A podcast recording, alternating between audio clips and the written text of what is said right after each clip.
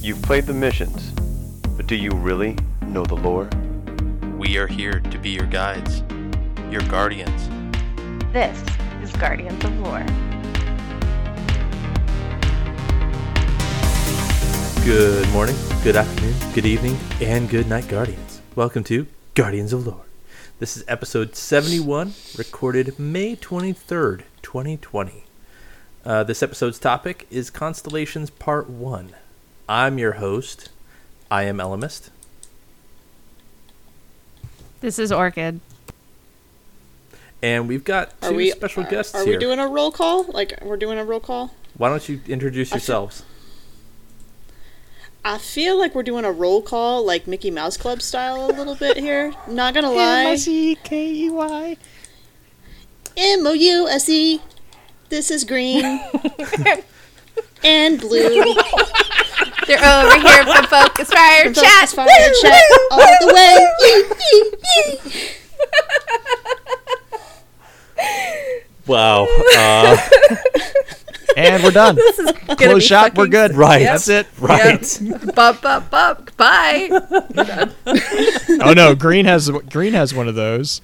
Do I still have that audio clip? Oh, I have to see if I still have Do that you audio have clip. that audio clip? I don't even know what audio clip we're talking about. It's the p- p- p- p- p- power.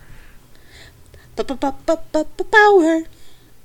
And clipping that. God. Awesome. Uh, Jesus, criminally. So for podcast news, uh, we encourage feedback that can be sent to us on Twitter at guardians underscore lore, at hey it's orchid, at Mrs. underscore hyven, and at I underscore am underscore elemist, because some asshole has at elemist and got banned. Um, are we going to talk about this again? This is the third week in a row we've discussed this. This is a tender subject. Le- Let it let it let it It's go. really fucking You know, you could salty. just- You're just You could just pick a name that is so random that it's nobody would ever come up with it. Like, I have never, I have never had to come up with like a new name because Green Eyed Music Lover. Yeah, the way because I who would it, want to be a grenade never- musket lover? What let's talk about this. I'm sorry, what? Let's talk about this. Gathalion, I love you, man, but you suck at reading names. Just saying. what? oh man. Um, That's like the guy. So there's a guy who back in back when Twitter first started. This and this is an actual like really funny story. There is a guy who has the I think it's Advil. He, that he has the at Advil Twitter handle, and Advil itself like they can't like by their own like by the own uh, definition of terms and services. Twitter can't get it off of him because he's active. He's following all the things, and Advil has offered. I mean, like it's a ridiculous amount of money. But he, but then on top of that, apparently he went out and he got the Instagram, the Facebook, like all the usernames oh, Wow. for Advil. And he's like, and he's like, I I saw it on Twitter the other day. He had posted something about like, hey, if you're interested, I think the current bid's like ten million dollars or some ridiculous amount of dollars. He's just Wow. like, and at this point, I'm just doing it for. I like, Kicks, yeah. Oh man. This oh guy's my a God. genius. I want to be him.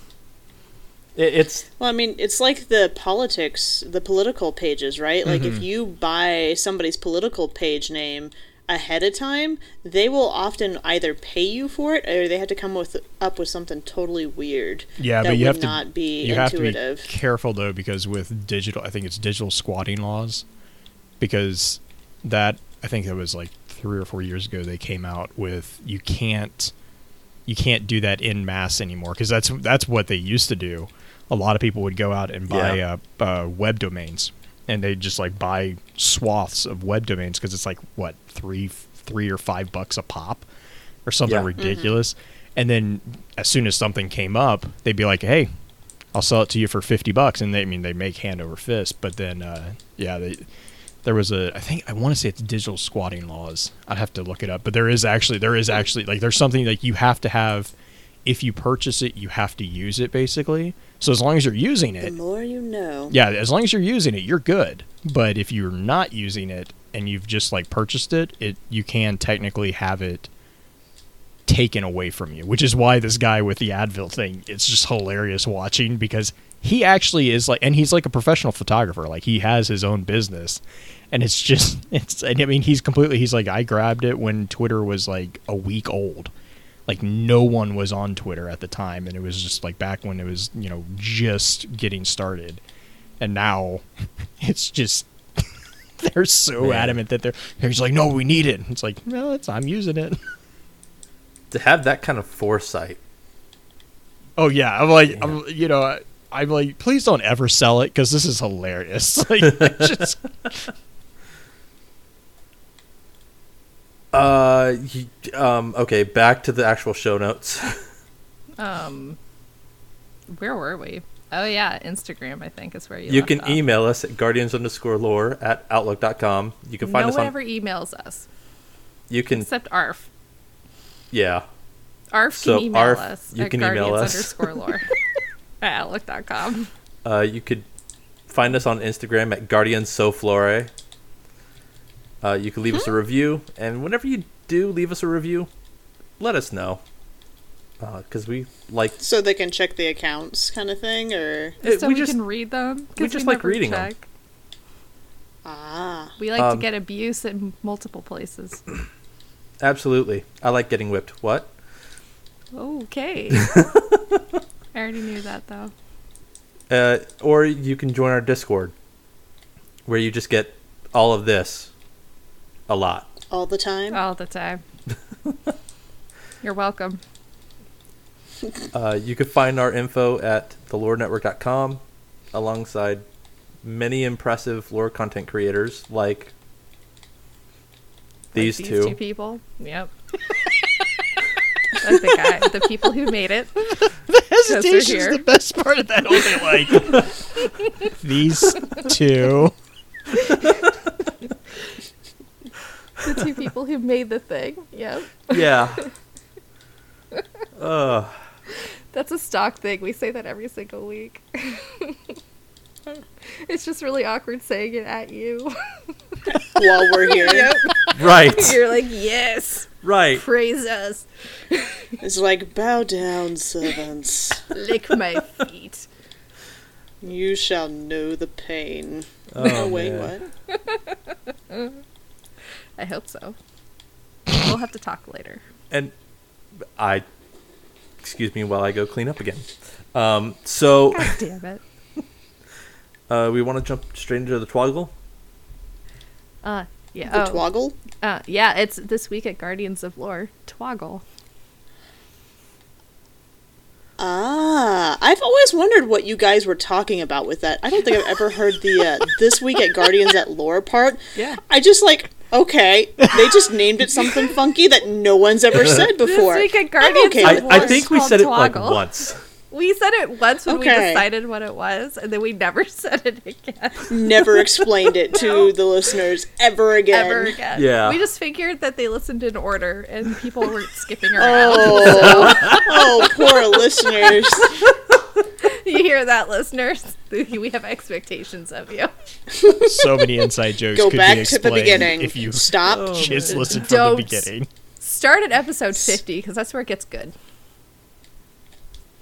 Because that's where I start. Ah, you know, I actually was around episode 50 as well. Mm-hmm. See? Episode 50 is a good number. First couple were really dry because we were trying to figure This- things out. It's because you two are boring when you talk to each other. Yeah. Mrs. Hyphen brings color commentary and sh- screaming at the dogs. And especially when she's at like 20%. Do you have to boot her up or something? Like, are we shutting her means. down, plugging her in for the evening? It's- mean? It's it's more of like you can tell when she's starting to to get tired Drift off? Oh, would, yeah, Uh-huh. she's funny. because she goes from like 100% down to 20 instantly. She'll lay back in her chair and pull her mic to her face. and then just kind of like recline and say a one word every so often. it's really funny. Yeah. I gotcha. Yeah. Twoggle. Anyway, She's like a little. She's like a toddler. Then, like they go, go, go, go, go, and then they crash. Yes. yes. I gotcha. Love you, Mrs. Hyven, but yes. Mm-hmm. Yes. Mm-hmm. She's my favorite toddler. Who's buying She a is a cute toddler. She is. She's very cute. Okay. Let me tell you about this cat I found. Oh yeah, what's this cat? This cat, his name was Mr. Snickers. Which is also coincidentally the name of my cat when I got him from like the pet shop. His name was also Mr. Snickers. So I'm wondering who the fuck are naming these cats. But it was People just who like are kind of sh- hungry. But that's a really angry. specific name, though. Mr. Snickers. So why it's a wait? stupid name. Snicker snack. I get it. Bite a it. Snickers. I, don't bite the cat. Good job, Green. Why would you Good do job. that? Thank you. Blue caught my reference.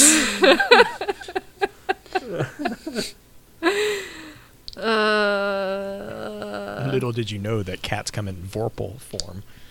Oh, can you imagine a Vorpal cat?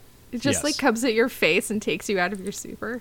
Yes, oh that's my pretty god. much every cat. No. I want a rocket Right. launcher that fires cats that only has like Vorpal weapon and like meowsers as the other power, and it just goes Should be- and everyone just runs away. A colony variant where instead of spiders, it's cats chasing you. Oh, oh my god! Like And angry they- Instead It of just that, jumps on you and clings to your face. you just get half damage because they're all scratching you, but you're you know immobilized for five seconds with cats all Oh over god. Well, no. So like instead of the actual explosion, it's just like DOT damage because they're scratching you. you. Yeah, Oh my. yeah. And then if you run closer to other people, it continually stra- scratches at them too because Uh-huh. your your area of effect. Oh my god. This is a terrifying weapon. We have Oh, I would love that. team shooting, people. Guys, we've solved PvP. Can you imagine this in trials? You hiding behind that wall, Titan? Not for long. There's just like a call of all these meows coming at you, and you're like, shit, run! They have the cat gun! It's and it's called Call of the Wild, maybe. I don't know. No, because then it would be Eh. dogs. The perk. The Yeah. perk is Call of the Wild. I don't know. Yeah, I guess that's Jack London. Yeah. All I know is I'm gonna hear that in Crucible, and I'm gonna go pussy, pussy. Pussy The gun. call outs. Guys, we've got pussy by the fucking Death by safe snooze. Pussy by rock. me. Pussy by me. Death by snooze. that Titan's got a pussy over there. Watch out. by snooze. snoo. Oh, I love you, Blue. How do they die? Crushed pelvises. my god. Well, that was my. That is the dirtiest thing I've ever heard you say, and I'm not sure how I feel about it. I love it. What, He's death by snooze Uh-huh. now? Unshackled. No. Shattered pelvises. Yeah, that's death by snoo snoo. They die of shel- shattered pelvises. The mind is willing, but the flesh. the, The flesh is. that entire episode is amazing. oh my god, it is. Green, are you confused too? I am. I think Futurama. it's Star Trek, but I'm Futurama. not. Okay. Oh, okay. Gotcha. Yeah, that's why. Okay. Yep. Yeah. All right. Um, Star Wars is the next thing on here. If you guys want to continue your Star Wars conversation, It's mostly on there as a reminder to the pre-show funness that we had with the murder children lightsabers. oh, the- Are we talking murdered children or murdered children? Yes. Is there a Because those both exist in Star Wars, actually. Yes. Yes, yes, they do.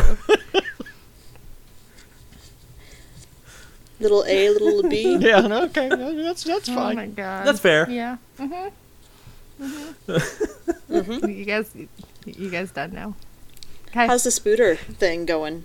it won't heal, but it's healed on the outside. It's not black anymore. Yay! It's just that's good. inside is still just you know raw meat.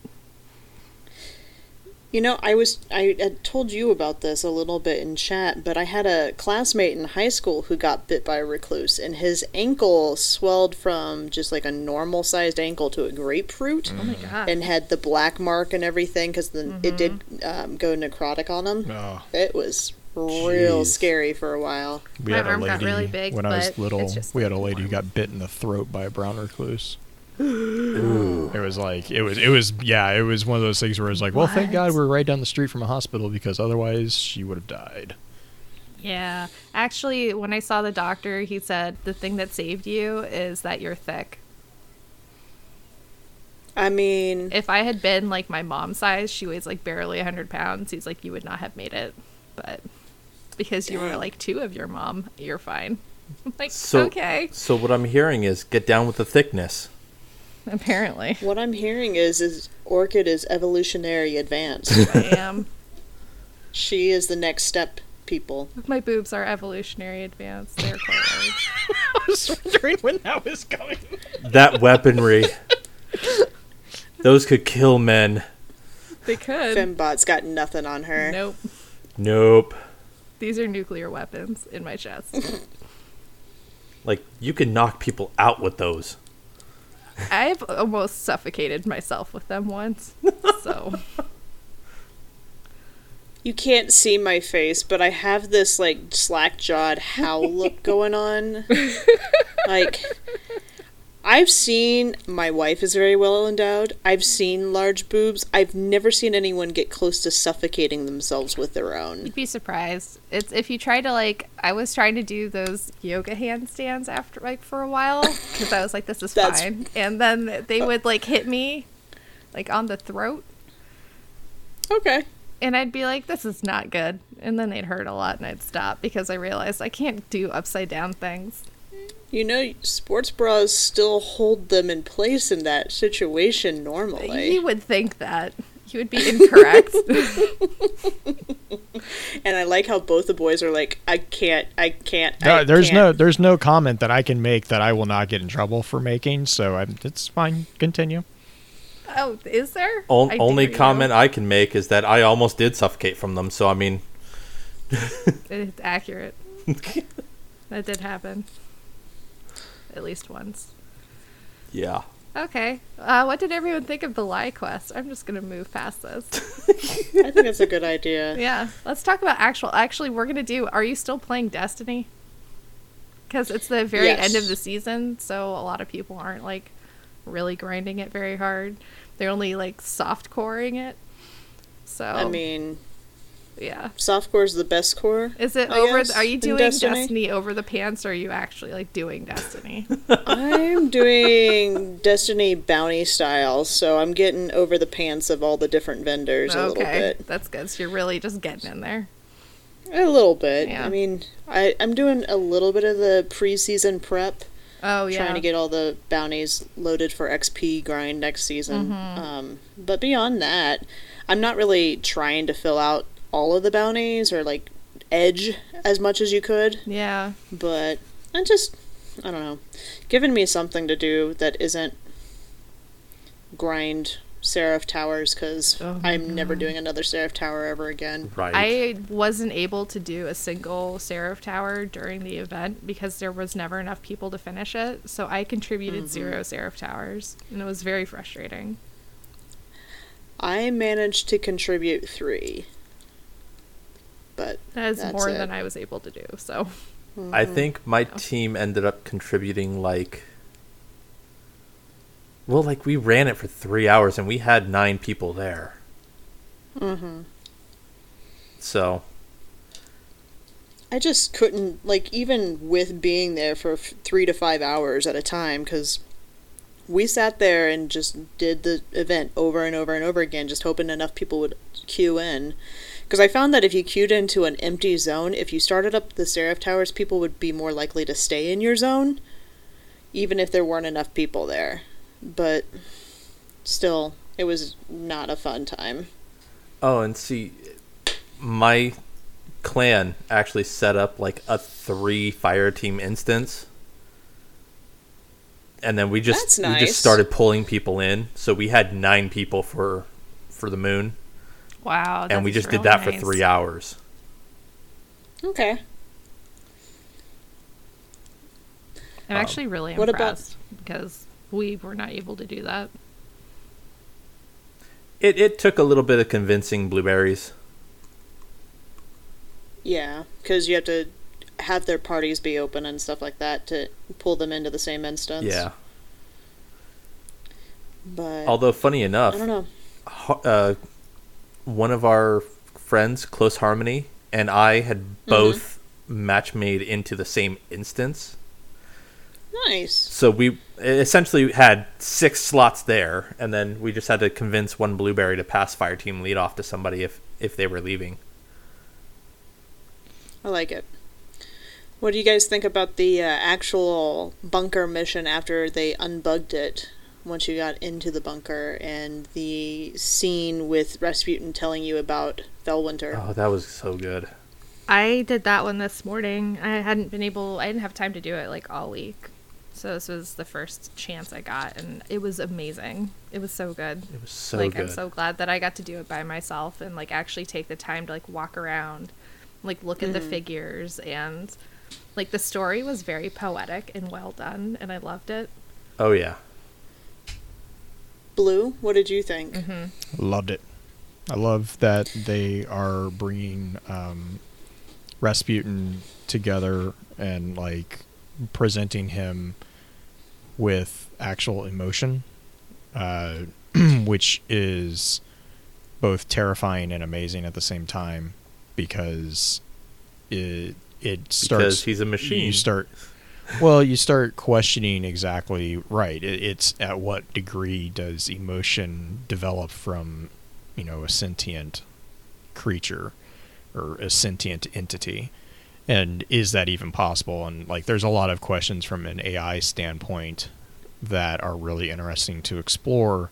That we now have the option, or that we have the opportunity to explore with Rasputin, and like the, the you get to get to see the the making real a lot of the connections with you know the Ares One team and Rasputin's true connection, like true inception. As I mean, he was a safety AI that they tacked on sentience to, and Yeah. that whole thing, like the ending of that quest, was really really cool to see um, the development of, and I, I just I like that they're finally kind of embracing that part and and drawing to a or drawing the lines together more obviously for people. Because it's one of those things that like having read all that and kind of using the context clues provided it wasn't a huge surprise.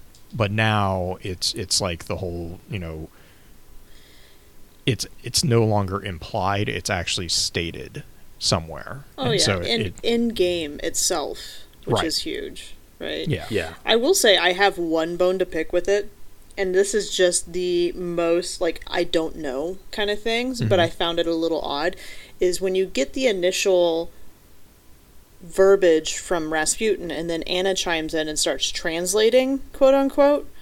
There are moments where I feel Rasputin doesn't say nearly as much as Ana does, and I want to know if there's an actual Russian translation of what he's saying and if that actually lines up with what she's saying because Right. at this point it felt a little weird at points just because you had this like well you find out that he goes down to the lake the other day and he found a purple butterfly and that butterfly was i mean you just get this huge amount of dialogue from ana and just a tiny bit from rasputin I And that was the only thing that was a little meh I, I mean, I guess I, I I understand that, but I guess like having grown up watching so many subs of different movies from different languages, that's not something that's entirely unfamiliar with me because like I mean, Sure. you know, like Right. the it they even make fun of it in like the old Godzilla movies. You know, like Yeah. you're you're the you see the mouth moving like 50 billion times Right. as much as what's being actually said on screen.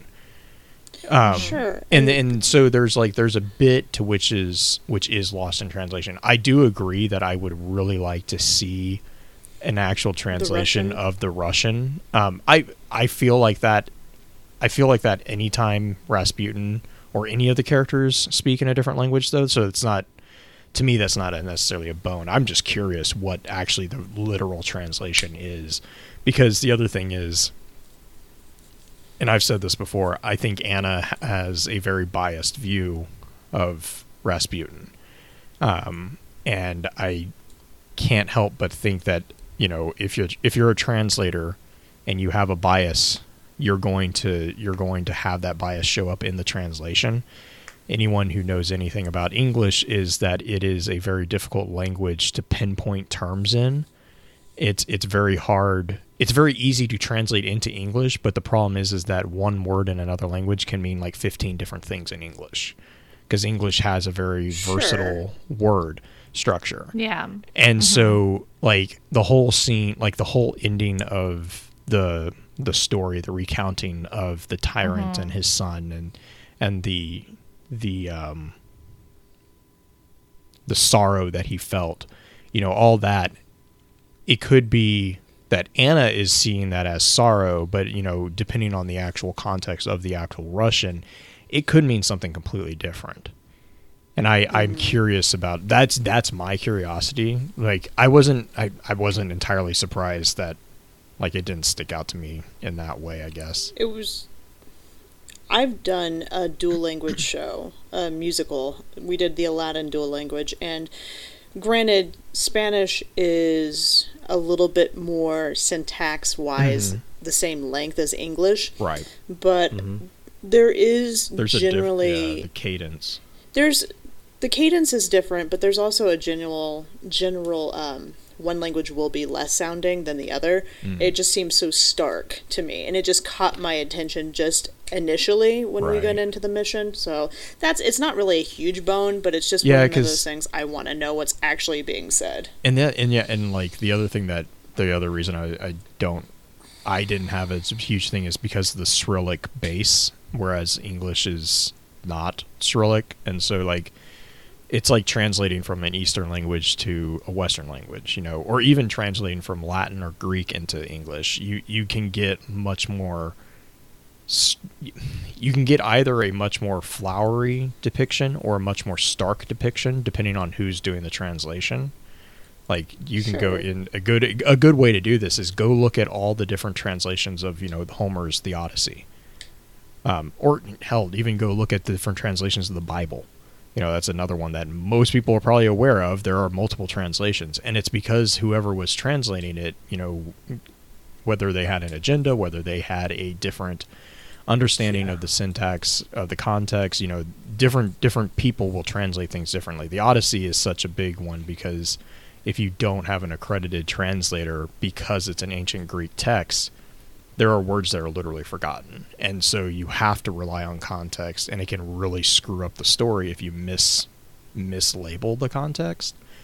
Um, but if you hold like if you hold translations of one to the other side by side, they're going to become there. There are some that are completely different stories, and it's really actually fascinating to see the differences.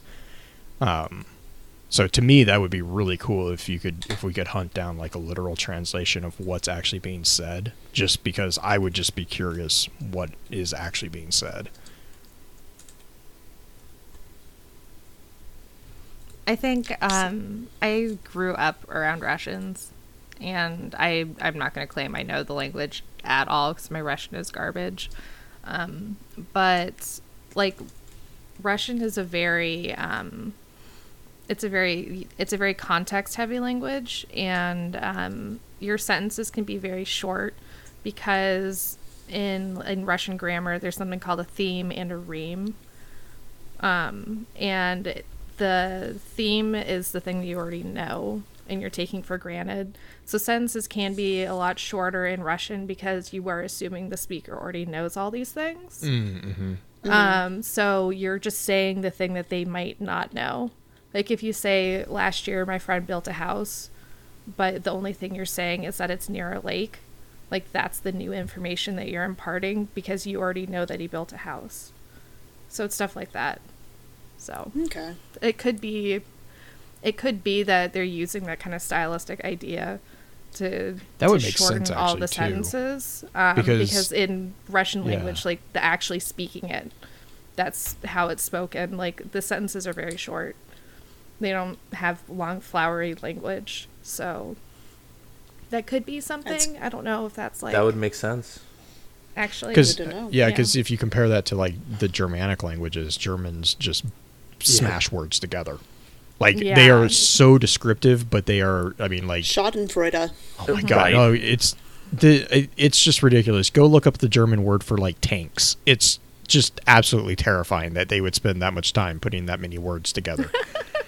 but they but they but it's also there is no like they're very precise. Like there's no room for misinterpretation. And so you know you have much longer words but they're also literally what they're talking about. There's no Yeah. um i think you said theme. Like there's no Yeah. underlying assumed understanding there. Yeah. So the the thing about um, like Russian sentences can be in really any order. Um, it's usually um, God, what is it? It's usually subject, verb, object. So like th- the cat caught the mouse, or the cat ate the cheese, or something. Um, But depending on what order you put it in, the rheme will change. So it could be it could emphasize that if we went back to like the house example, so your friend built a house near a lake last year. So it could be near a lake is new information or it was last year not this year or it was, you know, near a lake and not near like let's say a road.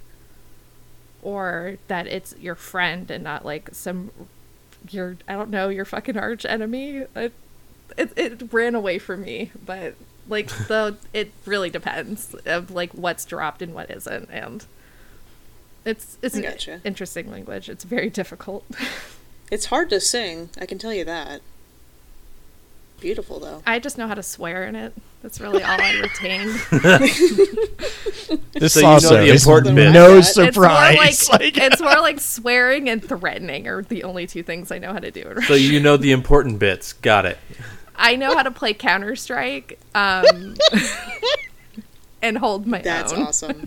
that is awesome. And that somehow fits. Does it though? It does. Moving on. I don't. Okay. moving on I don't know. The only the other thing I was gonna say about that that she does have like her weird like synesthesia way of speaking to Rasputin, so a lot of it could be given to her in that different way, and so he's only saying Yeah. a little bit for context, and then she's getting the rest of it. So, you know, her poetic way of saying it is what she's seeing in her mind, and we just don't have that context. So That's that's, fair. like that could be something else. Too. Yeah, like it, it could be given to her in a visual format, and that's how she's interpreting it. Do you think if they're connected all the time, like she sees whenever he jacks off in his mind? Do you think a AI would need to do that? Yeah. Is that basically defragmentation? Yeah. That's what happens to your computer when Yeah. you're defragging? Yeah, exactly. I like the sigh of just like, God damn it. I mean, as computer guys, that's what's happening, right? No. It's it's relaxing and realigning everything, Yeah. right? All, exactly. all I know is My- at least use an uh, antivirus. No. Make sure your firewall is is just right. No. nope Why would you do that? No. no. I don't know. Rasputin seems like a freak, so I mean, the guy he's got a lot more in his closet than a lot of people think I, at this Right? point. like, what other shit is he hiding? Bes- Like- I mean, Like- he had a son. Like And at this point, at least one body in his closet. Uh, I think there a whole are planet's worth of bodies. way at least. more bodies in Titan, his closet than excuse one. Excuse me, Kraken Mare. The the we That's we fair. did this one. There's a lot of bodies there. That's fair. mm-hmm. He's got a lot of bodies oh, in his oh, oh, closet. oh. Do you think he's like Calus and like inhabits his like his like Kraken like Mare robots and like makes them bang and watches? Because I know Calus does that with his robots. Those sweet meats. Because he puts them in he puts them in situations and watches. That was in the lore. I remember that part. I try to black out during any time Calus is I brought was up. to say so- let's, let's let's rely on let's rely on Green's recollection of this event. Oh, I hated that book so much. Not because like it's just so disturbing. Why It's I not love it. bad writing. It's not bad lore. It's just so fucking disturbing.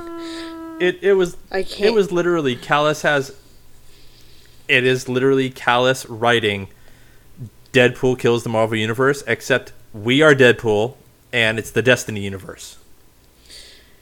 Yeah, yeah. I have my own personal thoughts of the um, slight resemblance of the primary care to character to a real life character, which also happens to be a caricature that would definitely piss people off. So let's move on from this conversation. Yeah. please. Okay. So, brief intro to the topic. Every entry is from a speaker, but not necessarily our speaker. Um, and this lore book was obtained by completing runs in the Sundial, and because that was last season, you know, season of Dawn, it is no longer around, so you can't get the lore book. Which is why Ishtar Collective is so important. Question. Yes.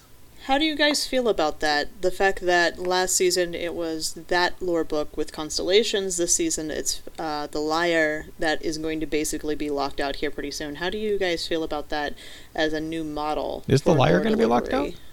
I didn't think it was. I thought it was only getting like you could only If get it if you killed things with it, and then you Right. get If you don't But get the if you shotgun, don't get the you can't get the lore. oh, And the shotgun quest is only available this season. Oh, Well, I see. Um, okay. Even more than I that, see like what you mean. you have to go into the bunker for that last mission. So, the bunkers are so even if you have the quest and you just got to that last port, you know, part, if you don't do it before the season ends, you're screwed. it's incentive play for lore people at least. Uh, Um, I yeah, I I don't know. I mean, I'm not a per. I I don't have chronicler it- because I'm missing that one fucking piece of lore that drops randomly in Gambit. Mm, The ninth piece of lore from like the Drifters book, and I haven't Mm-hmm. gotten it still, and it's been over a year. At So, least I've given up. With yours, it's RNG fault. RNG's fault. I don't have Chronicler because I've never finished the Maracena. Oh yeah, oh, really? that one was really hard to finish. Mm-hmm. I just hate going and doing a lot of these things over again, and I'm, I like Shattered Throne, and I think that's where most of my stuff is missing. But I just don't want to. I just yeah, mine. it's so low on my priority So I list at this point with how much we have to do in game right. that yeah. I don't know if I'll ever Chronicler get it. was the only title that I went back and made sure that I got. That's the only title I cared about. Same as my lore scholar emblem. Uh, it's the only thing that I will. You'll have to pry off me with a wrench because that lore scholar emblem is like seriously. Every every time they're like, "This is a new emblem," don't care. Like I'll get it or whatever if I accidentally get it, cool. But it, that lore scholar emblem's never coming off my character. Um, but like I didn't get the pin for Chronicler because of the time gate of Truth to Power.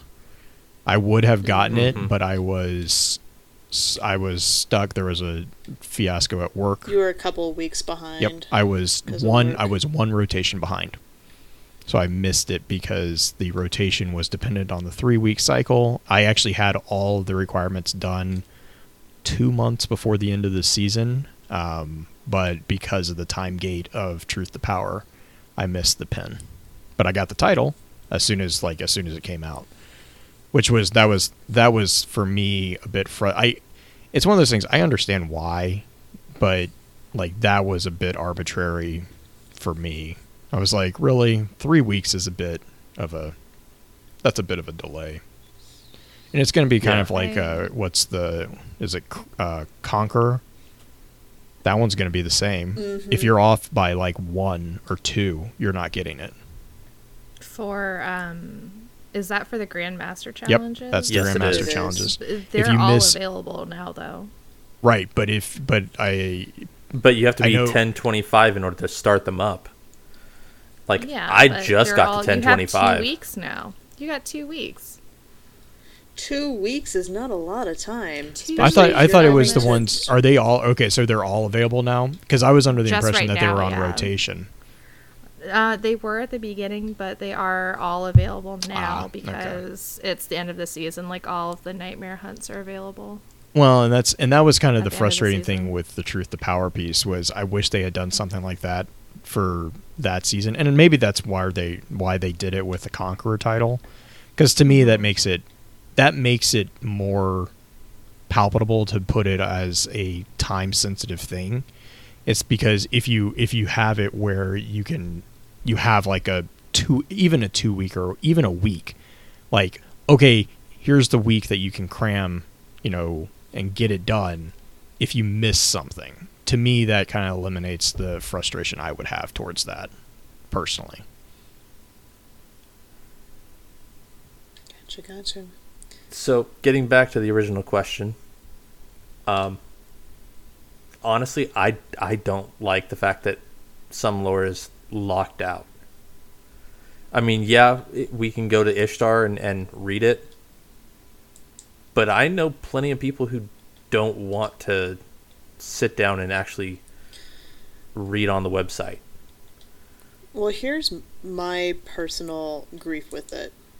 If you are a New Light member who was not here for some of that lore, the original stuff, you will never experience the the chance unless you go to Ishtar, unless you're watching bite videos or listening to these podcasts, you're never going to get a chance to hear some of those stories Yeah. or read them for yourself.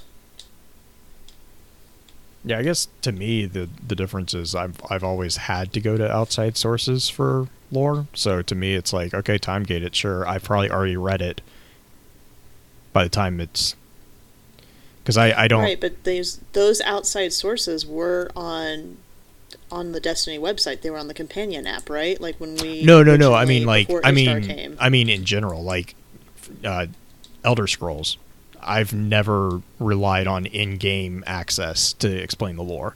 There's always been a third-party site for any of that stuff. Uh, Elder Scrolls, Fallout, uh, D&D. I mean, D&D is in of itself a collection of third-party stuff. Like I've never I actually don't read lore in game. I think it's really annoying to read it in game because I can't stand the UI for it. I, oh, I, I, prefer either. the I hate it. I prefer the UI. I prefer my computer or my phone to read things on. Yeah. I mean, I and I get it, but I guess my response back to the the the uh, thing of like, well, they're not going to go outside. my problem is, is like, are you, so if they don't get it in game, but they're going to sit down and read it in game, I just don't buy it. Like, I, I don't think that's true. Because if you're not going to go to a website that makes it extremely easy and presentable, why would you go? I don't know. To me, that seems backwards.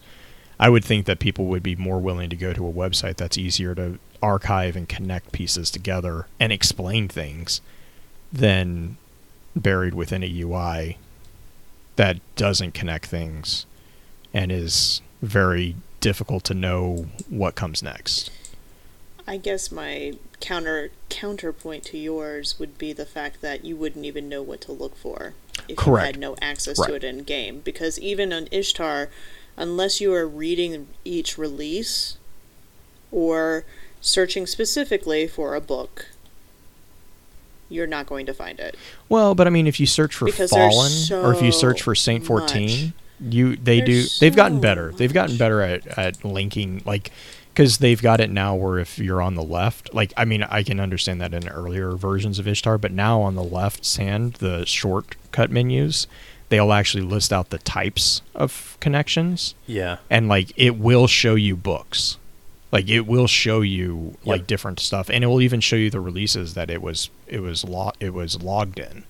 So like ishtar has done amazing work with with making those things and that's with like generic searches. I mean if you search for saint 14 they have actual pages where you know purple and i think jazzy i think it was jazzy uh have put together brief summaries of different like big uh, very big name concepts Um, so like you know, Osiris has his own summary page, and on that page it has all the books, transcripts, all that stuff listed out. To me, it's just Ishtar has grown beyond just being a repository that you have to know what you're going to look for. It has become, to me, it is the go-to spot for everything. So I don't care about it being time gated because, like I said, if it's time gated or not, there was so much stuff in D1 that I never got access to in the Grimoire, but I was aware of because of Ishtar. Like it's just that's, and in the in the my problem with that was if you didn't unlock it in game on Bungie's website, it wasn't available. You couldn't read it until you actually unlocked it in game, whereas Ishtar made Yeah. it completely available regardless. So like the lighthouse card, I would have never read that if I had to rely on Bungie. But because Ishtar opened that uh, opened that API up for everybody to have an equal opportunity at reading it, we were able to get that information and and assimilate that into our understanding of the overall game world, which I, I think is right, but very I'm valuable. not. I'm not. I'm not arguing the validity of Ishtar. I am just merely saying that the reason why lore is time gated or that those pieces are behind a certain activity is in order to help promote oh yes, people to go Yeah. into those activities. So, I'm actually By- kind of okay with it. Maybe. yeah, Yeah. And and I know enough people who are too lazy to actually go to the website. They'll just read it using the the crappy UI, yeah, I mean, it's Or they'll wait for somebody to tell them. different types of people out there. Yep. Anyway, You make a really good point, Green. I didn't really think about like I don't know. If you have it No, behind an actual activity and you can't do it because they want you to play the game, uh, but you want to get the lore. I never really thought about it that way before. It's a really good point. Should we dive into constellations? Yes, we should. And I believe Orchid is the first. Damn she could be the first. I am the first. Fuck. All right. This is called dreaming. You are the first to dream. In the dream, you are shaping coarse sand with your hands. You lift a handful, and it feels like the shifting of mountains. You drag your fingertip tip through the dirt to make a twisting line and hear the roar of moving water. You breathe and feel the rush of clean, bright wind in your hair. Suddenly, you are far, far, far up in the air, higher than you've ever been. You have gone to the very top of Freehold's tallest skyscrapers, but this is much higher, and you see the world below with much greater fidelity. It is a beautiful green world, much greener than any place you've ever seen before. It looks like home. I am the first to dream. The dreams can happen at any time. A veil drops in front of my eyes, and I see strange moving images. I am someone else, or I am myself, reimagined. I can't say. In the dreams, I shape planets with my own hands. At first, I believe I am mad. The clinicians at Braywell call it interplanetary relocation maladjustment psychosis, a psychobabble catch all for mental disturbances that they can't explain. Other people, searching for certainty, call it prophecy. But all I can offer is a loose, tangled connection that I painstakingly unravel when I dream. I am drawn to a bright and attentive star. I speak to it through movement, through feeling. It understands implicitly. Now I stand before a crowd. Their murmuring is bone deep rumble of shifting tectonic plates. A screen behind me plays looping blurry footage of the traveler terraforming Venus. The images radiate with pale light. We've watched this footage many times. I glide through space as if through water, tugged in nine directions by nine impulses. In front of the crowd, I sway a little, a copse of trees bending in a dream wind. I can't help it. I'm dreaming more often than not. There's whispering from the deep dark, alluring and terrifying, a reminder of those things left behind, bittersweet and abhorrent. A crackle of static on the screen behind me brings me back to earth, resettling my feet firmly on the ground.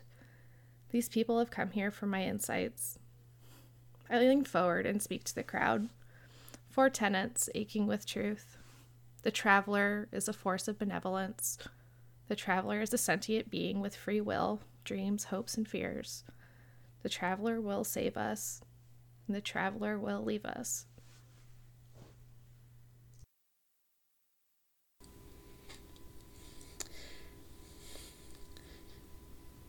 So, Blue, what do you think? You have first comment. That's dangerous. Mm-hmm. Is it though? Um,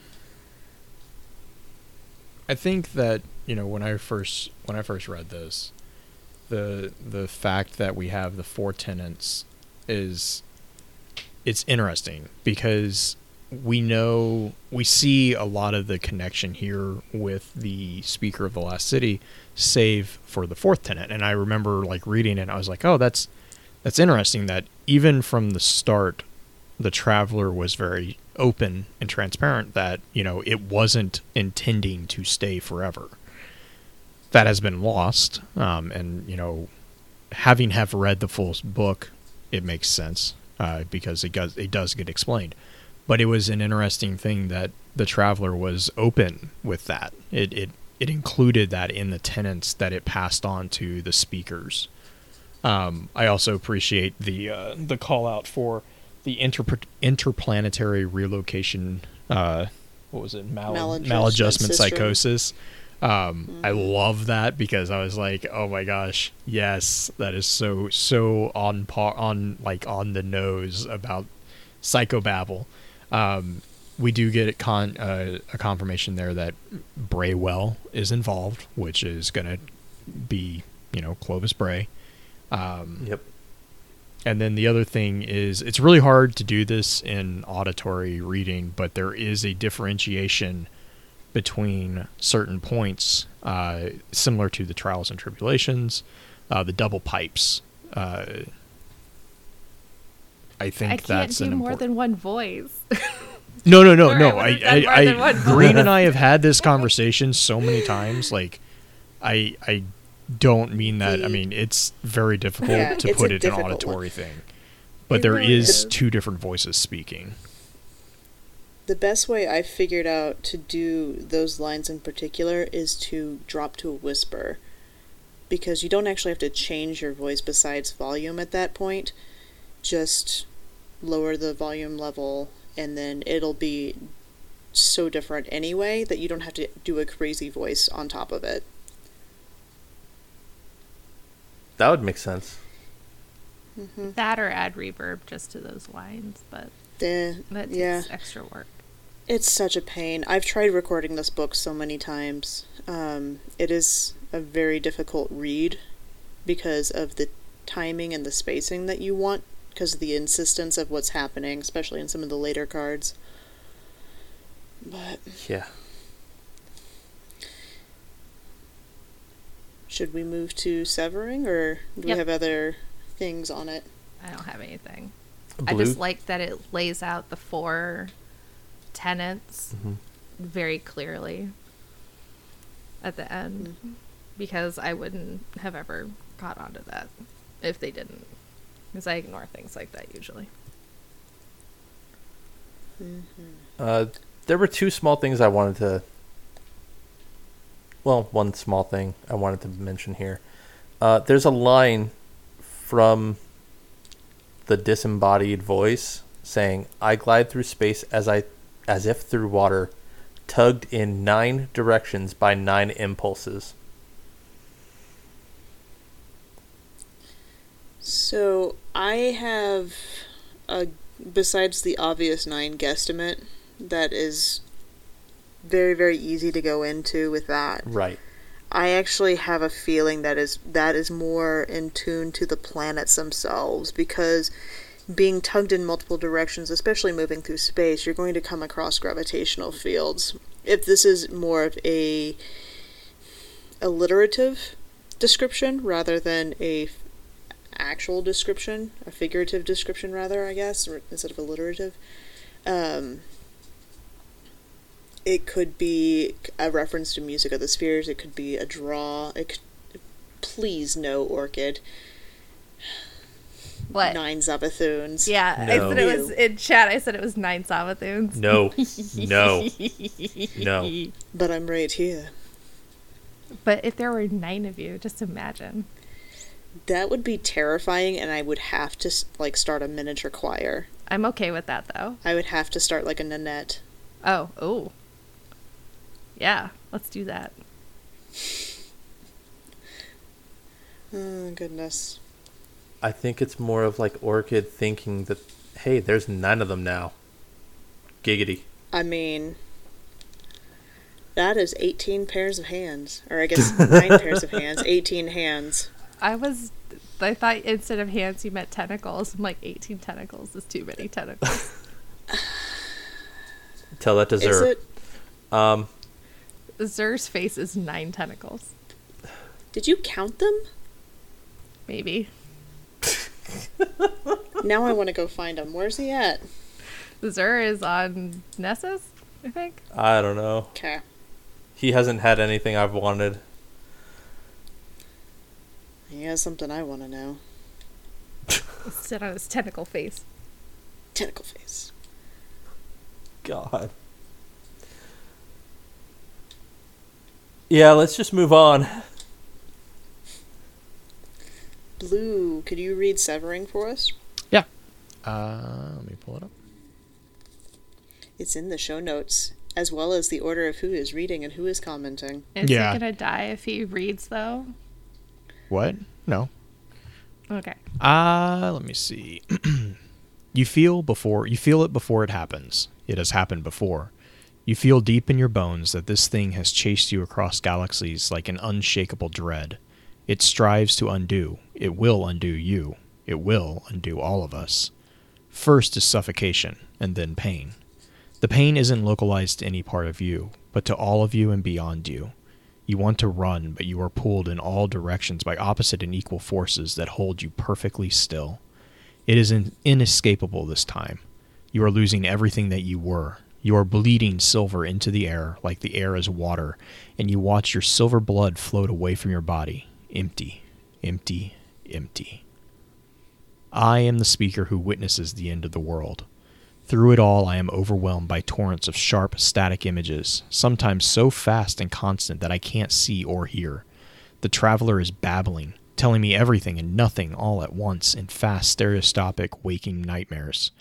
I am myself and not myself, and I am stuck in a web of black spider silk, frozen in the mind numbing silence of space, have no answers. The fall isn't quick.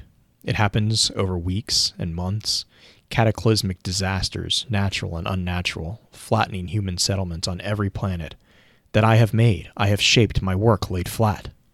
Earthquakes, tidal waves, solar flares, cyclones, sinkholes, exploding lakes, wildfires. Unknown, untreatable plagues raze populations in hours. Water goes black with unknown poisons forced down my throat. The ground opens up and swallows entire cities, and I am sick, sick, sick. This has happened before. I'd watched in my dreams the cities that fell, alien cities, torn down by a wind so fierce it flattened an entire world, and it is not my fault. But this is different. The traveler has not left us. Something new, half remembered and wished forgotten, this false sister, has arrived. I don't want to abandon you. Watch on crackling video feeds as people try to escape the outer planets. Exodus ships burn like I will burn, up with thousands upon thousands of souls aboard. We gathered in frightened, huddled, trapped, stuck, doomed groups in relief outposts, hoping against hope. I try to aid the relief efforts, but my thoughts run, become more and more scattered. I can't run, keep separate, my own mind, run, and the run, run, run, run travelers. Then suddenly, silence.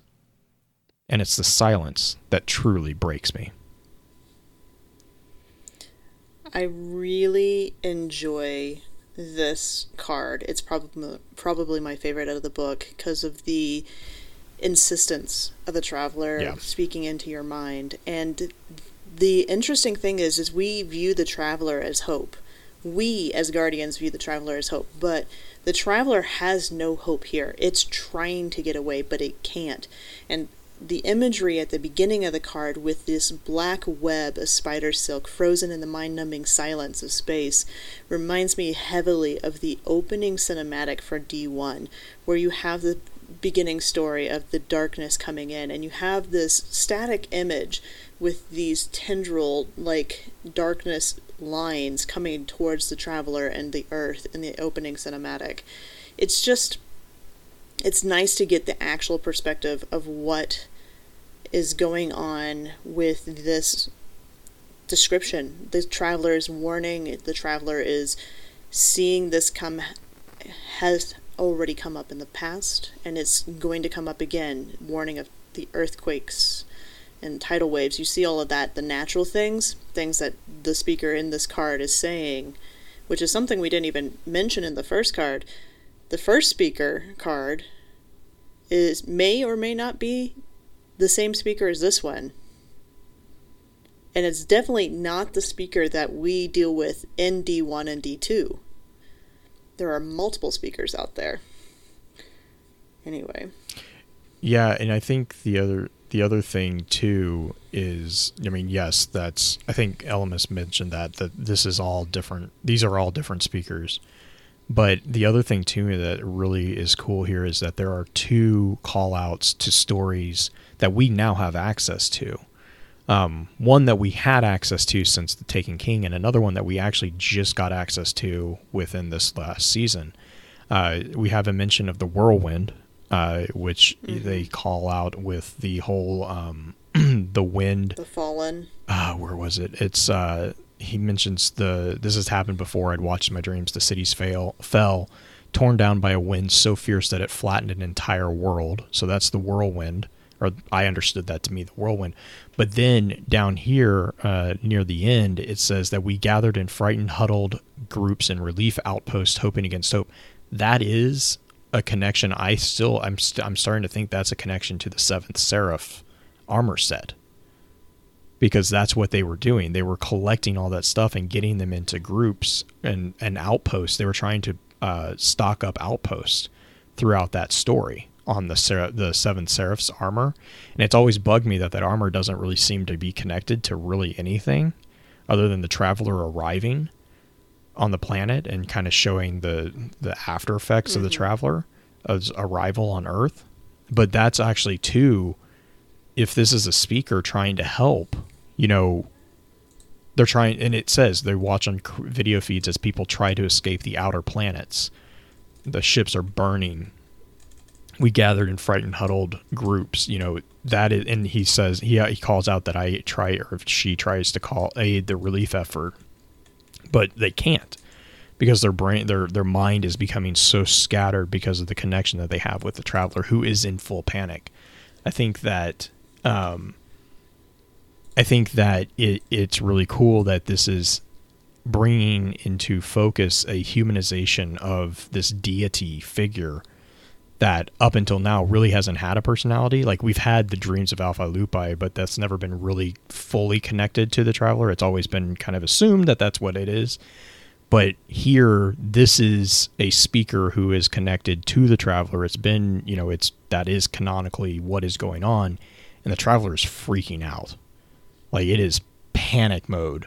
Um, there's also the mention of the Ahamkara, which bugs me, but we probably get into that later. Orchid, you had a question? My question's really basic and stupid, but There's are no there more questions. than one speaker? There's always stupid questions. I no, will find you there's just inquisitive or- idiots. Um, and I'm the biggest idiot ever. Have No. there been more than one speaker at the same time? Yes. Yes. Yes. Okay. I just want to There's make sure because like there was mentions, but I didn't know if it was like it was actually Yeah, we'll we'll get We definitely The- will get yeah, into gr- that because I think the book was- covers it.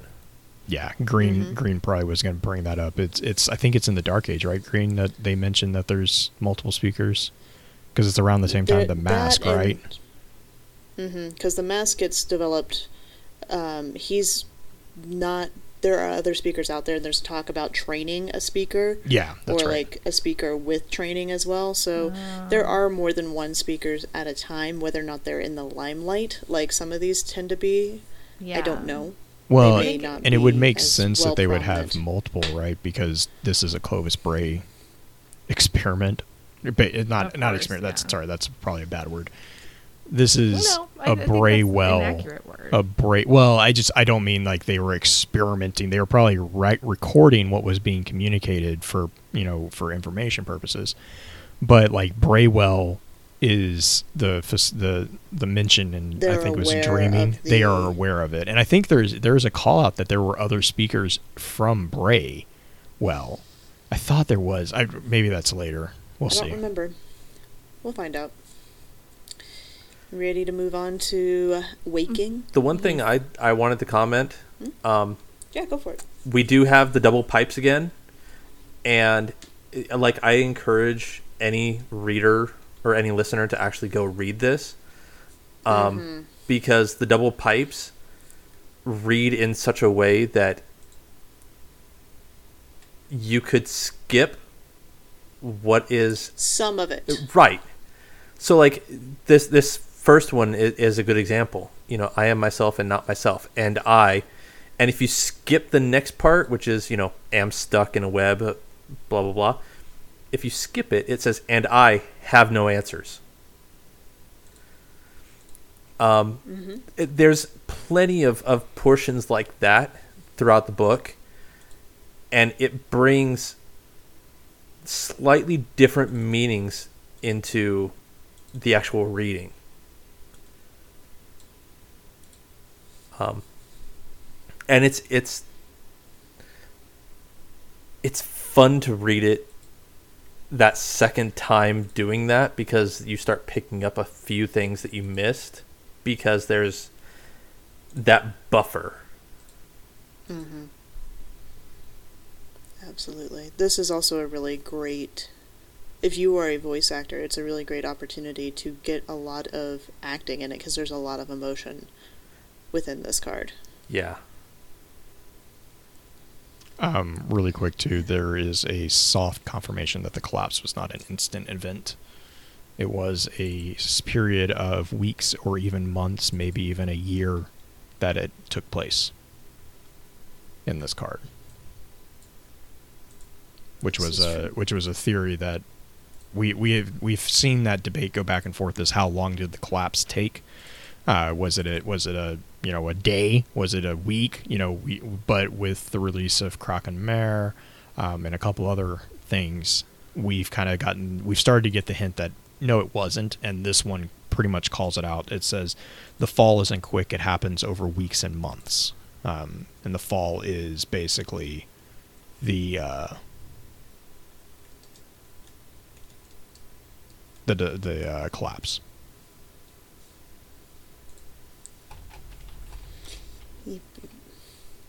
Okay. Yeah. Waking. I'm the first speaker to see a ghost.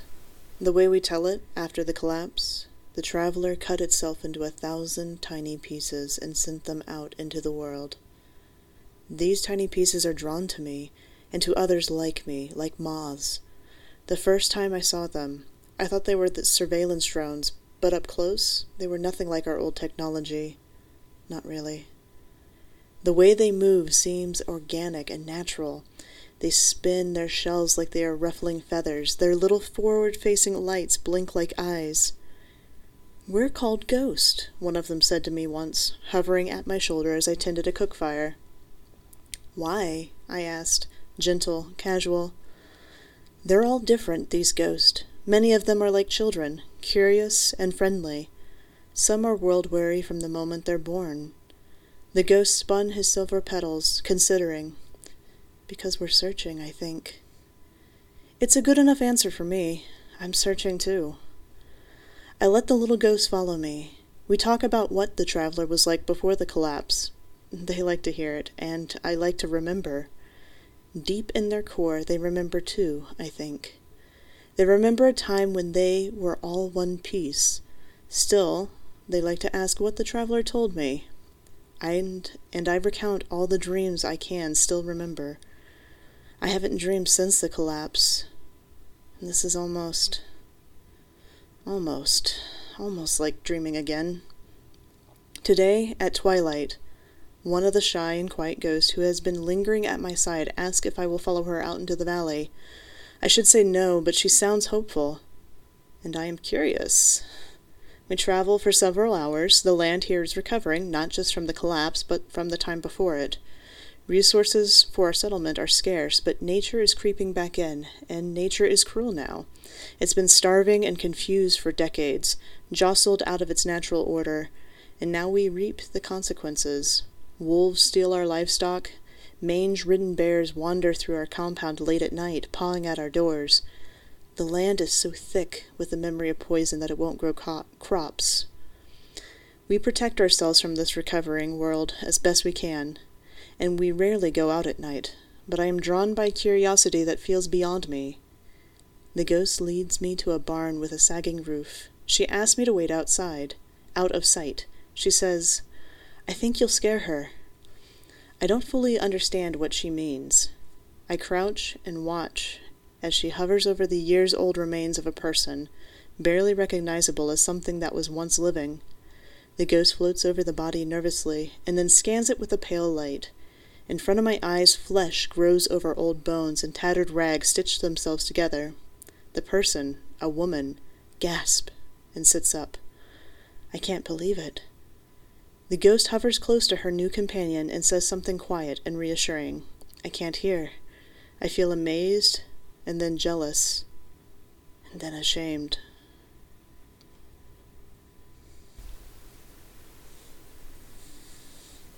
I like this card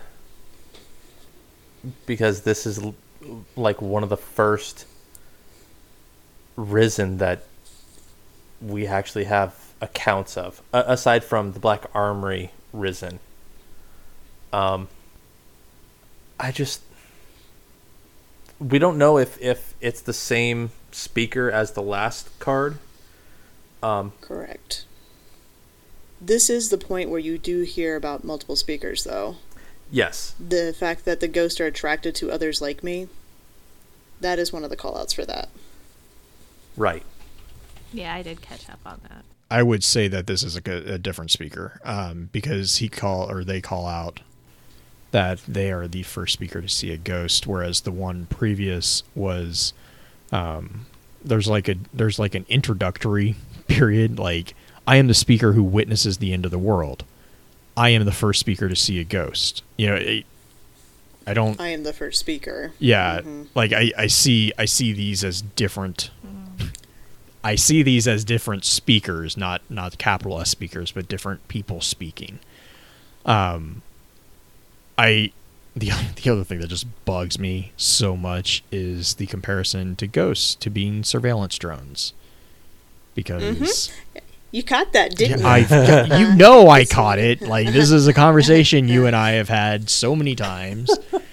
It Oh my gosh. Like this this opens up so many problematic issues. Um Speaking of Bray, mhm. Mm-hmm. mm-hmm. No, I love this theory. I love it so much. Um Yeah. I want it to like be there's there's a lot of possibilities there. Um but and, and I mean like they he the speaker goes on to say they were nothing like our old technology, not really. So but then there's also the problem that this is like this is decades after the collapse. Um, you know, they he, they go on to say I think it's um down here. It's been starving and confused for decades, jostled out of its natural order, and now we reap the consequences. Um, He's and now, talking about nature at that point. Though. right, right, but they're talking about the land. The land here is recovering, not just from the collapse, but from the time before. So it couldn't. It, it might not be decades, but it, it has been an extended period of time um, because we don't know how far. We don't know how far in during the golden age that was. We also, to be fair, don't really understand what the distance or the time distance for the collapse was either. It could be, I'm kind of thinking it was Yeah. like a year or two, but it could have been much longer. Um, As you know, in how long the collapse took Mhm. to actually happen. Yeah, yeah, because I mean the reason is saying not just from the collapse, but from the time before it, and then they go on to Well, say here's- that it has been decades. So, gosh, and then just thinking, Another thing I would be very adamant about pointing out is that when we measure time, the start, a lot of times there is a pivotal event that starts the collapse or starts a new era. But if it's anything like where it's as gradual as it seems here, it doesn't necessarily seem like everyone would have the exact same starting date. So there's flexibility within that too. Correct, yeah. Because you think about the age, like the revolutionary age, or, or not the revolutionary, um, Mm-hmm. the industrial the age. industrial age. There are things that are considered the start of that, but it's not necessarily exact. There's a little bit of give and take. the other thing that the other thing that just like it it's just me but like the the imagery of a land that is so thick with the memory of poison that it won't grow crops like Mhm.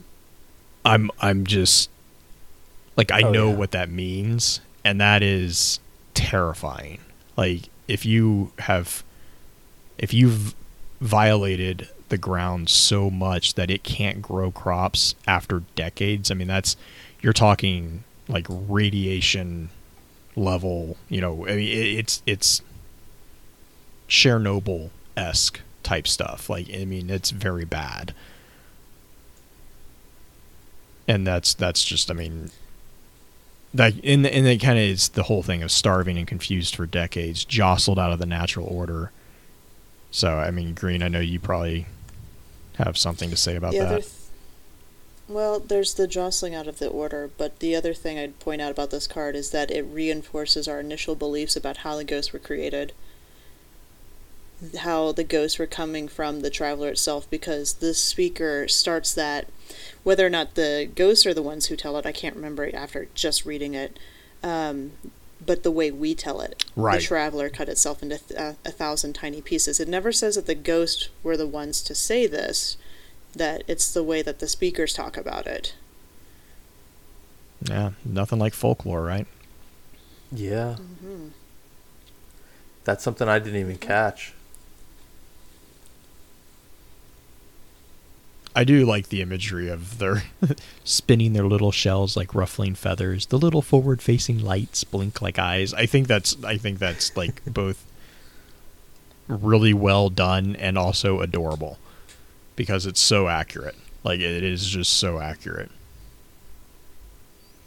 They are innocent Yeah. in a lot of ways. Many of them are. Yes. Mm, no. Some are world weary from the moment they're born. Drifter. This Oh my god. I'm sorry, any Yeah. ghost who without blinking will headshot a person with its body is not innocent. Right.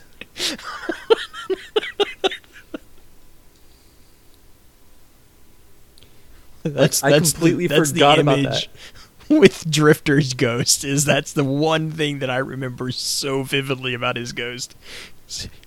Arrowing through someone's head. I was just like, I'm like, wait, what? What did you just do? I had completely forgotten about that. Oh shit. Yeah.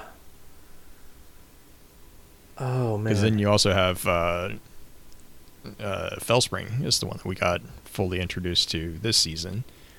Fellspring's also kind of Fellspring strikes me. She's she's a little bit more um, like world weary, paranoid than Drifters, who's is just like I'm going to eat you. yeah. But and then you have the sassy ones like Sagira. Then you have the dumb ones who are evil, like pulled pork. He is not evil. He is a national treasure, okay? No. Who's a national treasure? Pulled pork. Pulled pork's Uh, adorable. it's not. No, you're wrong.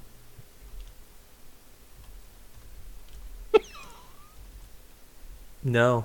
No, we're not. You are. You're wrong. I Nuh-uh. refuse to be a part of this conversation, so yeah. Now I must read the thing.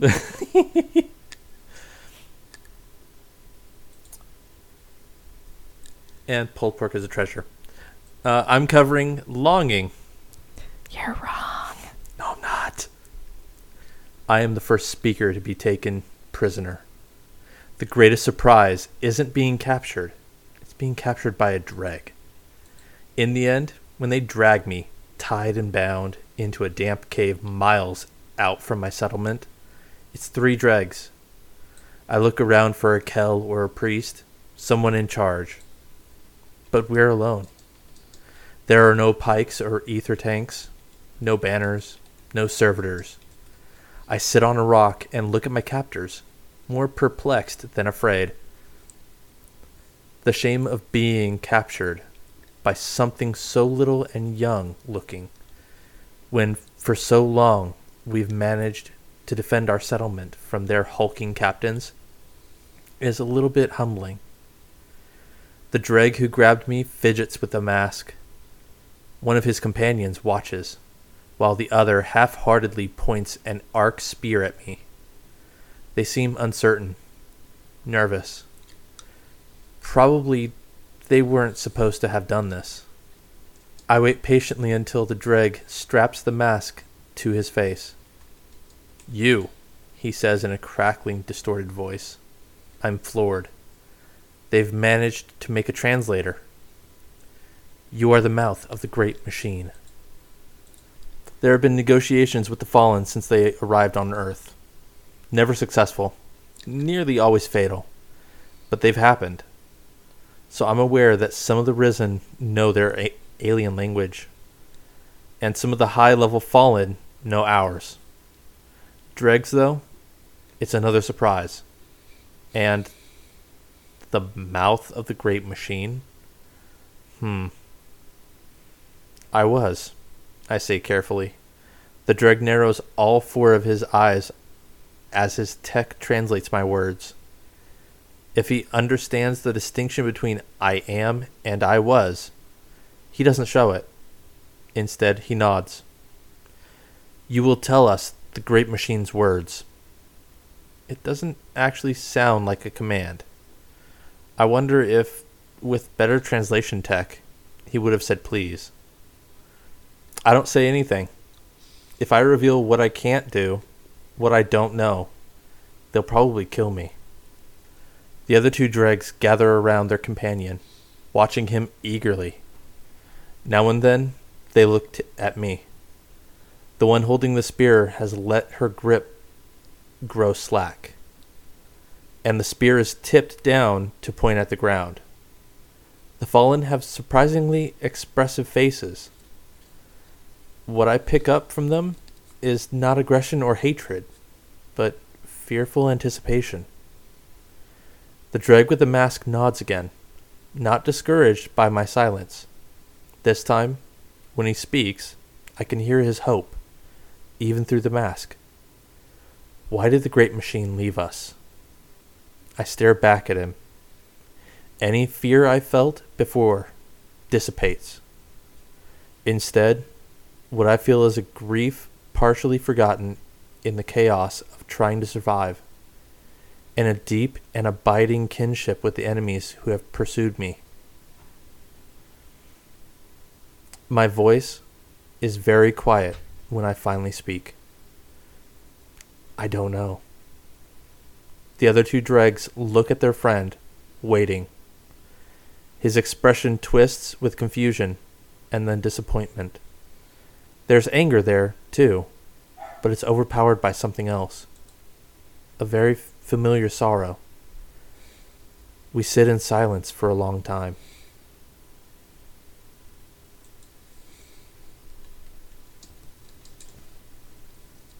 Sorry, I was counting the number of tentacles on Xur's face just now. That felt like a really important thing to do, like while you were reading the sexiest card in this entire book. Oh yeah, those Reed and I were back chatting that you had. We were commenting on the actual like show notes in comments about how you have the sexy card, which is why he was so distracted. Oh yeah, that did not help. sexy card. Um, I mean, No kink shame here. I'm not shaming at all. I Not would at all. it, so, no. Like, a good job having the sexy card. You do Like, you, and you. whoever consents. Um, yeah, exactly. Wow. Okay. uh, all right. Um, I don't. I mean, so I have a really soft spot for the Eliksni. Like, I really do. And it, this card is so sad because all they want to know is like, why did Daddy leave us? It's like kids whose parents got divorced, but their parents' a giant golf ball in the sky. Yeah, I, I There's- wonder if the Eliksni had speakers like we did. I'm assuming they did. Like Archons? Mm. Yeah. Is what I mean? Would that be the I- speakers for them? I would make the argument that that's where the concept of Archons kind of came probably from, or you would see in. Because they Communicate replaced the they traveler. replaced the Archons with servitors, or they replaced the speaker with servitors. It would kind of make sense because if you look at the differences between the two, they are rather similar. To me, to me, that's just that like is kind of my personal head headcanon of the matter. Hmm. Is that it would be it would mm-hmm. explain the Archon structure or the the triumvirate structure of the fallen society a little bit. I could see that. I I could Would we- definitely support it. Would we be as devastated, you think, if the traveler had been able to leave? Would we be the dreg capturing the next Archon, essentially, or the next speaker, trying to figure out why, chasing it across the galaxy, or at least across the solar system? I can don't see think it. So, really, I don't think we oh, would. Oh yeah, I can see it. With because with as much You- technology advancement as it gave us, Yeah, human. Also, No. the fact that humans don't like giving up things. We Yeah, are really we are don't, worthy. Why are you time- leaving? But at the same time, I think w- th- if the traveler left and left us just completely in shambles with all of our technology, just kind of like pretty much destroyed, um, or just in a lot of pieces. I mean, we're we have the traveler right now, and like we're down to one city constantly fighting off the fallen on the walls still like in constant battles with what three different races at any given time Mm-hmm. and trying to protect like the last vestiges of like whatever society we still have left. Like if the traveler left like w- who the fuck is going to go after him? Well, the, Like- tr- the enemies wouldn't necessarily be here if the traveler left, though. exactly. The traveler but that is what doesn't drew mean them in. yeah but that doesn't mean that we're going to be able to build up to go follow the traveler. That would take decades probably of trying to like get our shit together to be I mean, to do it That's what the Fallen did. They cobbled things together. They were the the pirates stealing and reassimilating things to make their own. I can see it being very similar. That I- the it would not in some surprise- respects yeah. are It would not are surprise what me. we could have been. yeah i don't know i just i just don't see it but hmm That's I don't know. yeah. Maybe it, for me, I think we would just accept it and move on. Or at least I, that's my hope is that we would just accept it and move on. Yeah. See that that's what you hope, but with an organization like Clovis Bray, who made all these advancements because of the technology we got from the Traveler, I don't see them Well, giving do it up know that easily. How many of Clovis Bray actually survived? Because the only ones I remember having really survived and actually been a huge part of it was the Black Armory group. They're not so that, I Clovis mean, Bray. Clovis Br- I know they're not, but they worked with them. Yeah, they were ex. So Well, Clovis yeah, Bray that's was true. around. They worked with them to get the Exo uh, Yeah. designs to create Ada. Maybe, maybe not. It. I mean, it's a, a moot point either direction, just because it didn't happen and that's not who we are. But it does make you think. No, it's an interesting thought exercise too, because then you have to consider like what kind of state would society be in at that point? Like, would we still have guardians at all? Probably not. And so, how long would we live? Like, the traveler gives us longer lives as well, just the normal people who live there. So, would people go back to a shorter lifespan? Would that continue? Like, there's a bunch of like weird scientific questions I have all of a sudden. I wonder if it would be like the traveler increased our capacity to live longer, not That's necessarily gave us longer life, um, meaning that civilians nowadays would actually still live very long, even if the traveler had left. But Well, I see, that's my It's- that's my argument for it because I still think that it is a matter of we got longer lifespans. I think the problem was we also were in a dystopian situation where things were actually trying to kill us, and that doesn't tend to make lifespans long, really. So now that you see the city coming back, it actually you probably do have civilians getting longer lifespans again. It's kind of my argument for that particular situation. Yeah, they're not um, having to really. They can start growing things to eat right, in right. the city. It, well, and- lifestyle Yeah. in general, you can be healthier. Like you, you have Right. You have you, doctors. you actually have the of. opportunity to not get eaten by a wolf. You know, it, it helps. What? you have that ramen. was on the schedule. You have ramen. No mangled bears are coming, or what was it? Mangy bears Manged. are coming to eat you. Yeah. Unless you're in Russia, then definitely that's going to happen. No, no bears. No trolls. No bears. I have a definitely problem with- bears. I have a problem with both of those. Stupid Skyrim. in Russia, you eat bear. In Russia, better eat you. this is oh, Russia, oh no. you eat bear. fucking showed up. For those listening, Mrs. Hyven popped in the chat just to say this chat is a fucking mess.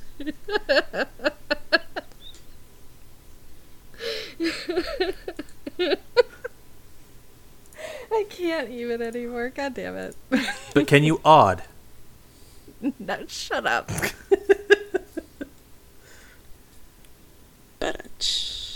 You're what's known as the worst.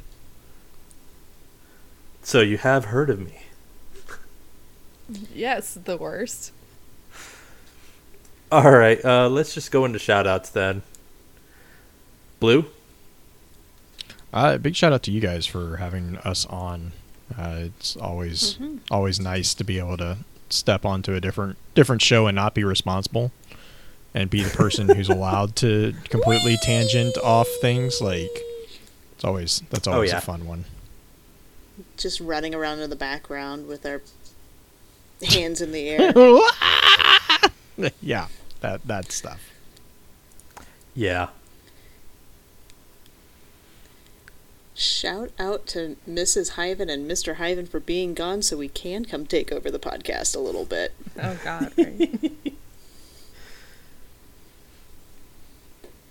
What about you, LMS? Uh, you know, shout out to both you, both of you for for hopping in, helping us with this.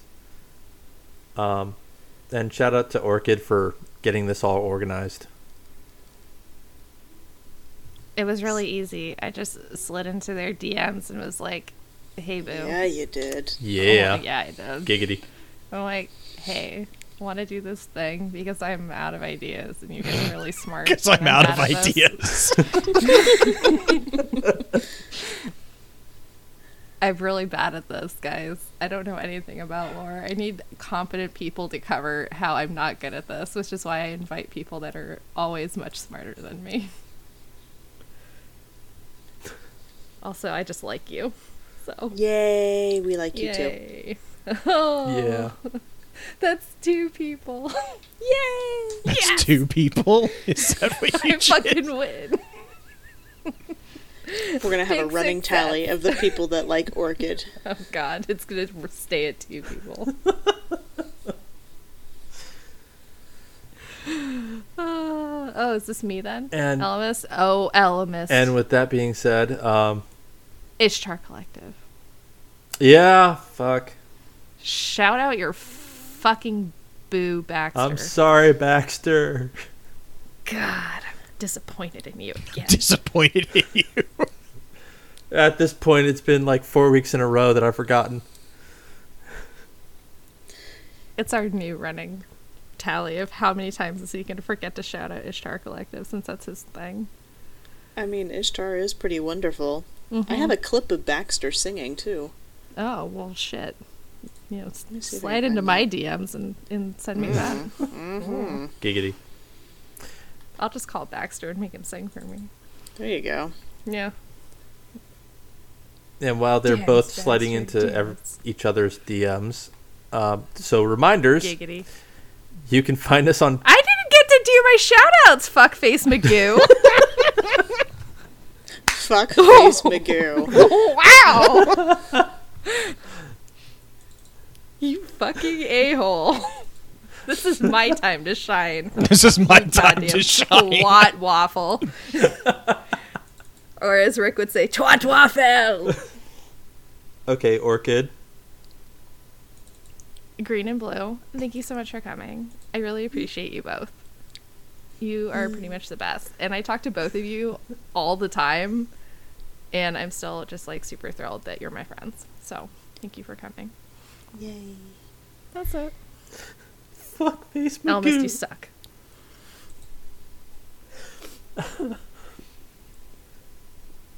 All right. Uh, reminders: you can find us on Twitter at guardians underscore lore, at hey it's orchid, at Mrs underscore hyven, and at I underscore am underscore elemist. Arf, you can send me an email at guardians underscore lore at outlook.com. Lol. You can find us on Instagram at guardians so flore. Uh, you can leave us a review, and if you leave us a review, let us know. Jump into our Discord and say, "Hey, go read the review on this ser- service." And with that being said, have a good night.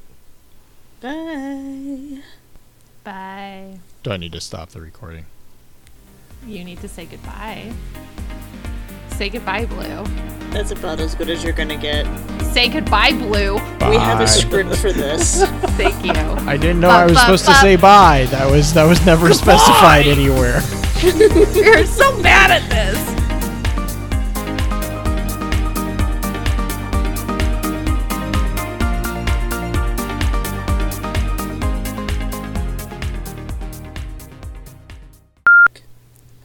Ugh, you're so professional. This is why I don't even try because Green's got this like lock and key. She does. It's it's almost like you've good done it before. Yeah, She's so good at yeah. everything. It's almost like I'm a musician or something. What? To keep a beat. I'm a musician. I can't do shit.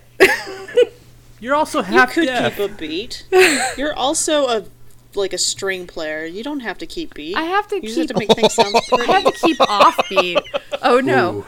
You are under the, the misunderstanding that I am a first violin. Oh no, I'm a second violin. Oh, we're oh, essentially oh, oh, violas, s- but better because Yeah. we're not violas. Your violas with a slightly better part. We're the prettier violas. Are you though? Yeah. I mean, at least you can handle your your instrument. I tried playing viola in college, and it was massive. Like I felt like I was trying to hold a bass to my arm. No one wants that. It's unwieldy. fine. All I want is this. All I can't- want I is can't this even this reach clip it. out of context because this is just amazing. you okay, you can't like if it's too big, you Deal. can't do anything with it. Like This is very true. I don't want that shit near my face. like you're straining to reach around, and really it's are. just so It's- bad. Like your fingers can't even get to the right points on the on the neck. It's just so bad. my arm gets so tired after a while and like what am I gonna do with my face? Like it's it's in the way of everything. You're, you know, I'm it's done. your face, it's your chin. Yeah. You just can't like get it tucked in there right. You really It's can't. Just so bad. I know. How am I supposed to chew gum at the same time? You can't. There's you can chew gum while doing it. yeah. Oh my god. I only got yelled uh, about it once during a concert, but that's because I couldn't. I had my lips painted red, like horror red, and they're like, it's very noticeable. You can't like have your mouth open while you're doing this in front of a bunch of people. See, I've never been able to wear any sort of lipstick during a concert, or at least an instrumental concert, because I play saxophone. That's because you so have shit in your mouth. Yeah. Yeah, you're staining the wood red. Yeah. It just doesn't work. No, it doesn't. But mine is already stained with the blood of my enemies. Because this is the red Are you violin. beating people with your But violin? you know what? Like Se- Sebastian's from 1770. He has seen some shit. Uh, okay. But you know It's what? like I I don't know how to respond to this. At least Um, he's Welcome not to a Guardians viola. of Lore. I gotta go clean some shit real quick.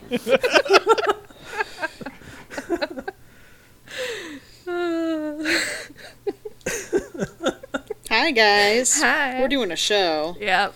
Right. All right. We should get Let's to that. start this over. Sorry, Elvis. Oh, leave it. This is gonna be amazing.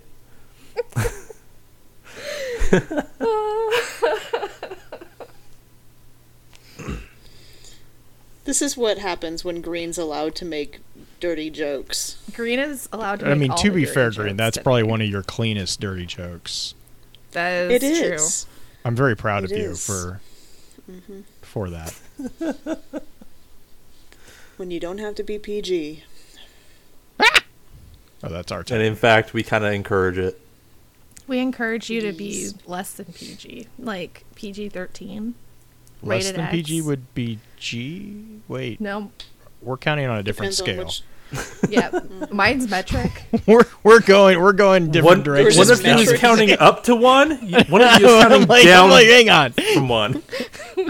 Guys, One of we're us clap obviously on is used four, to having a child in the house where it's like less than PG is not PG thirteen. That's more. so I've had to explain to my seven year old that is why we can't watch some Star Wars movies. Which because they're terrible. Why would you let them watch the first three? Uh, because he's six and when he was six. Well, wait. Jar So- Jar is pretty harmless. He Okay, doesn't realize first just how three. fully and yeah, he doesn't realize just how fully into the Sith powers Jar Jar was. Jar Jar Right? is Oh my power. god. Darth Jar Jar. Darth Jar Jar. Jar Jar Darth Binks. Darth Binks. Darth Binks. I like Yeah, that The is not like the that's true like about ally. as scary The true ally of Palpatine. Palpatine. Palpatine. That's about as scary as like a baby Darth Darth Binks. It's like Darth Binky. that's hilarious. But like, That's just considering his personality, it kind of fits. it does completely fit, actually. That childlike innocence. yes, that's. If you've ever seen a small child get angry, you know how terrifying that idea is. Oh my god, yes. give give a small child force powers because that's never going to be a bad idea. And a lightsaber. Yeah, they did that in Return of the Sith. It didn't end up well for those younglings, did it? No. No, it did not. Yeah, I had to I had to explain to my wife why Return of the Sith or uh, Revenge of the Sith was PG thirteen. I was like, well, there's a scene with a lot of small kids and a lightsaber, and it doesn't go well. And she's like, oh yeah. I'm like, yeah, that's that's uh, that's a non-starter for for me to show to another child. It's like that's gonna be an awkward situation. And like, and like, literally, Hayden Christensen just went in there, started beating the kids with the lightsaber. I, yeah, it's it's like I'm like they and they- Lucas I was mean, like, "Film this." oh my god, Lucas. I think the amazing thing is all of the memes that have come out of that one scene of just Yeah. kids ruin your like dreams are dead because you're dead. kind of. Just so straightforward. Wow. A little dark. It's okay. Wow. I But yeah, no, we so we had to rewatch them, and I was like, I think that's uh, to me to what I remember from it. That was really the, actually the major because that was the only time in the prequels that they actually let some of the darker stuff. Which, to be fair, given all the stuff that was going on during the prequel times, is pretty impressive that that was the only one that was PG thirteen. Yeah. All right, let's get But this anyways. on. Let's get this started. Do we have to? This is fun. I like talking about Star Wars. Star. Oh, we, we we can loop this into the twoggle. Start. No, I have to tell you about this cat I found. We can loop this into the twoggle. I have to tell you about a cat I found first. I put it in the twoggle. Is that before or after the Spooter update? Um, I don't know. It's really loose. I think I'm gonna do Spooter update second, but I have to tell you about this cat I found first. Oh God. Star. No. Spooter update first. Spooter update's gonna go up there. God damn it. Internet's hard right now. I might have had some of the wine I used to cook chicken earlier because I didn't have anything to cover the bottle with. I mean, that's the best way to do it, um, right? I, like, I thought that was like a legitimate reason to have the bottle to myself. Question is, what kind of wine was it? It was a shitty Riesling because it was cheap. It makes my I mean- it makes my chicken taste like fruity pebbles. Cooking wine. Yeah, basically. I drank an entire bottle of this Riesling when I was an undergrad in college out of a Nalgene in 30 minutes and got blackout drunk and then wanted I ended up on a train and I was because we had a train yard near Oregon State and I was standing on top of like the engine that was just cold and sitting there saying I'm gonna drive the train! This is my train now bitch! That is terrifying and yet explains so much. I really wanted to be a conductor Obviously. I still want to. I had this log next in this little parking lot next to where the trains go through campus, and I'd sit there Mm-hmm. and watch it go by every day. Because I'm so Julie's six. dad is a. he actually is a train. He's not a conductor. He's the engineer. Oh, nice. Mm-hmm. That's really cool. Mhm. I think I wanted to either be the conductor, or just the train driver, or be the train. I wasn't quite certain. I mean, I don't really remember that want night. some. so many ways that comic can go. sh- She wants to ride the rail. She wants to have something. I don't know. I want to Remember be the social rail. Choo, distancing? motherfucker. Social Choo-choo. distancing.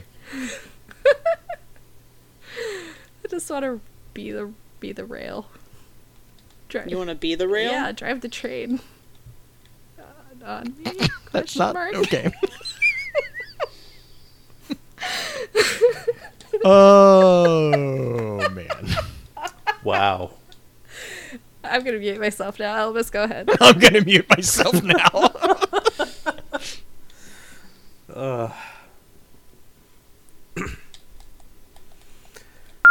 There have been negotiations with the fallen since they arrived on Earth. Never successful. Nearly always. Th- Fuck!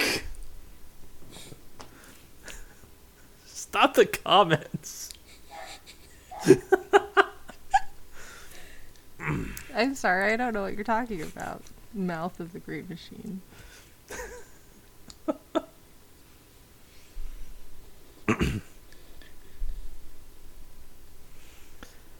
There have been negotiations with the. Damn it.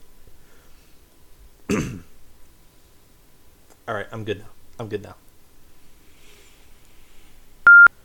I don't say anything. If I reveal what I can do. Fuck. Now I'm just thinking. Tied and bound. Yeah, you are.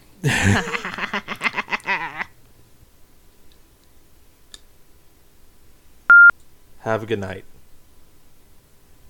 Bye. Bye. Do I need to stop the recording? You need to say goodbye. Say goodbye, Blue. That's about as good as you're gonna get. Say goodbye, Blue. Bye. We have a script for this. Thank you. I didn't know Ba- I was ba- supposed to say bye. That was that was never specified anywhere. You're so bad at this.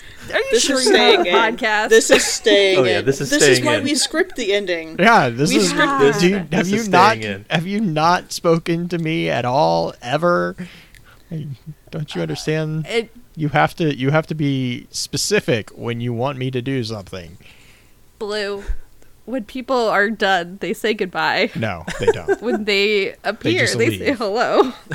Orchid. This was like a four month argument between Green- him and Green I on how to fucking end the yeah, damn green podcast. green has Just leave. I have been battling this for years at this point. Like we finally Just got an ending.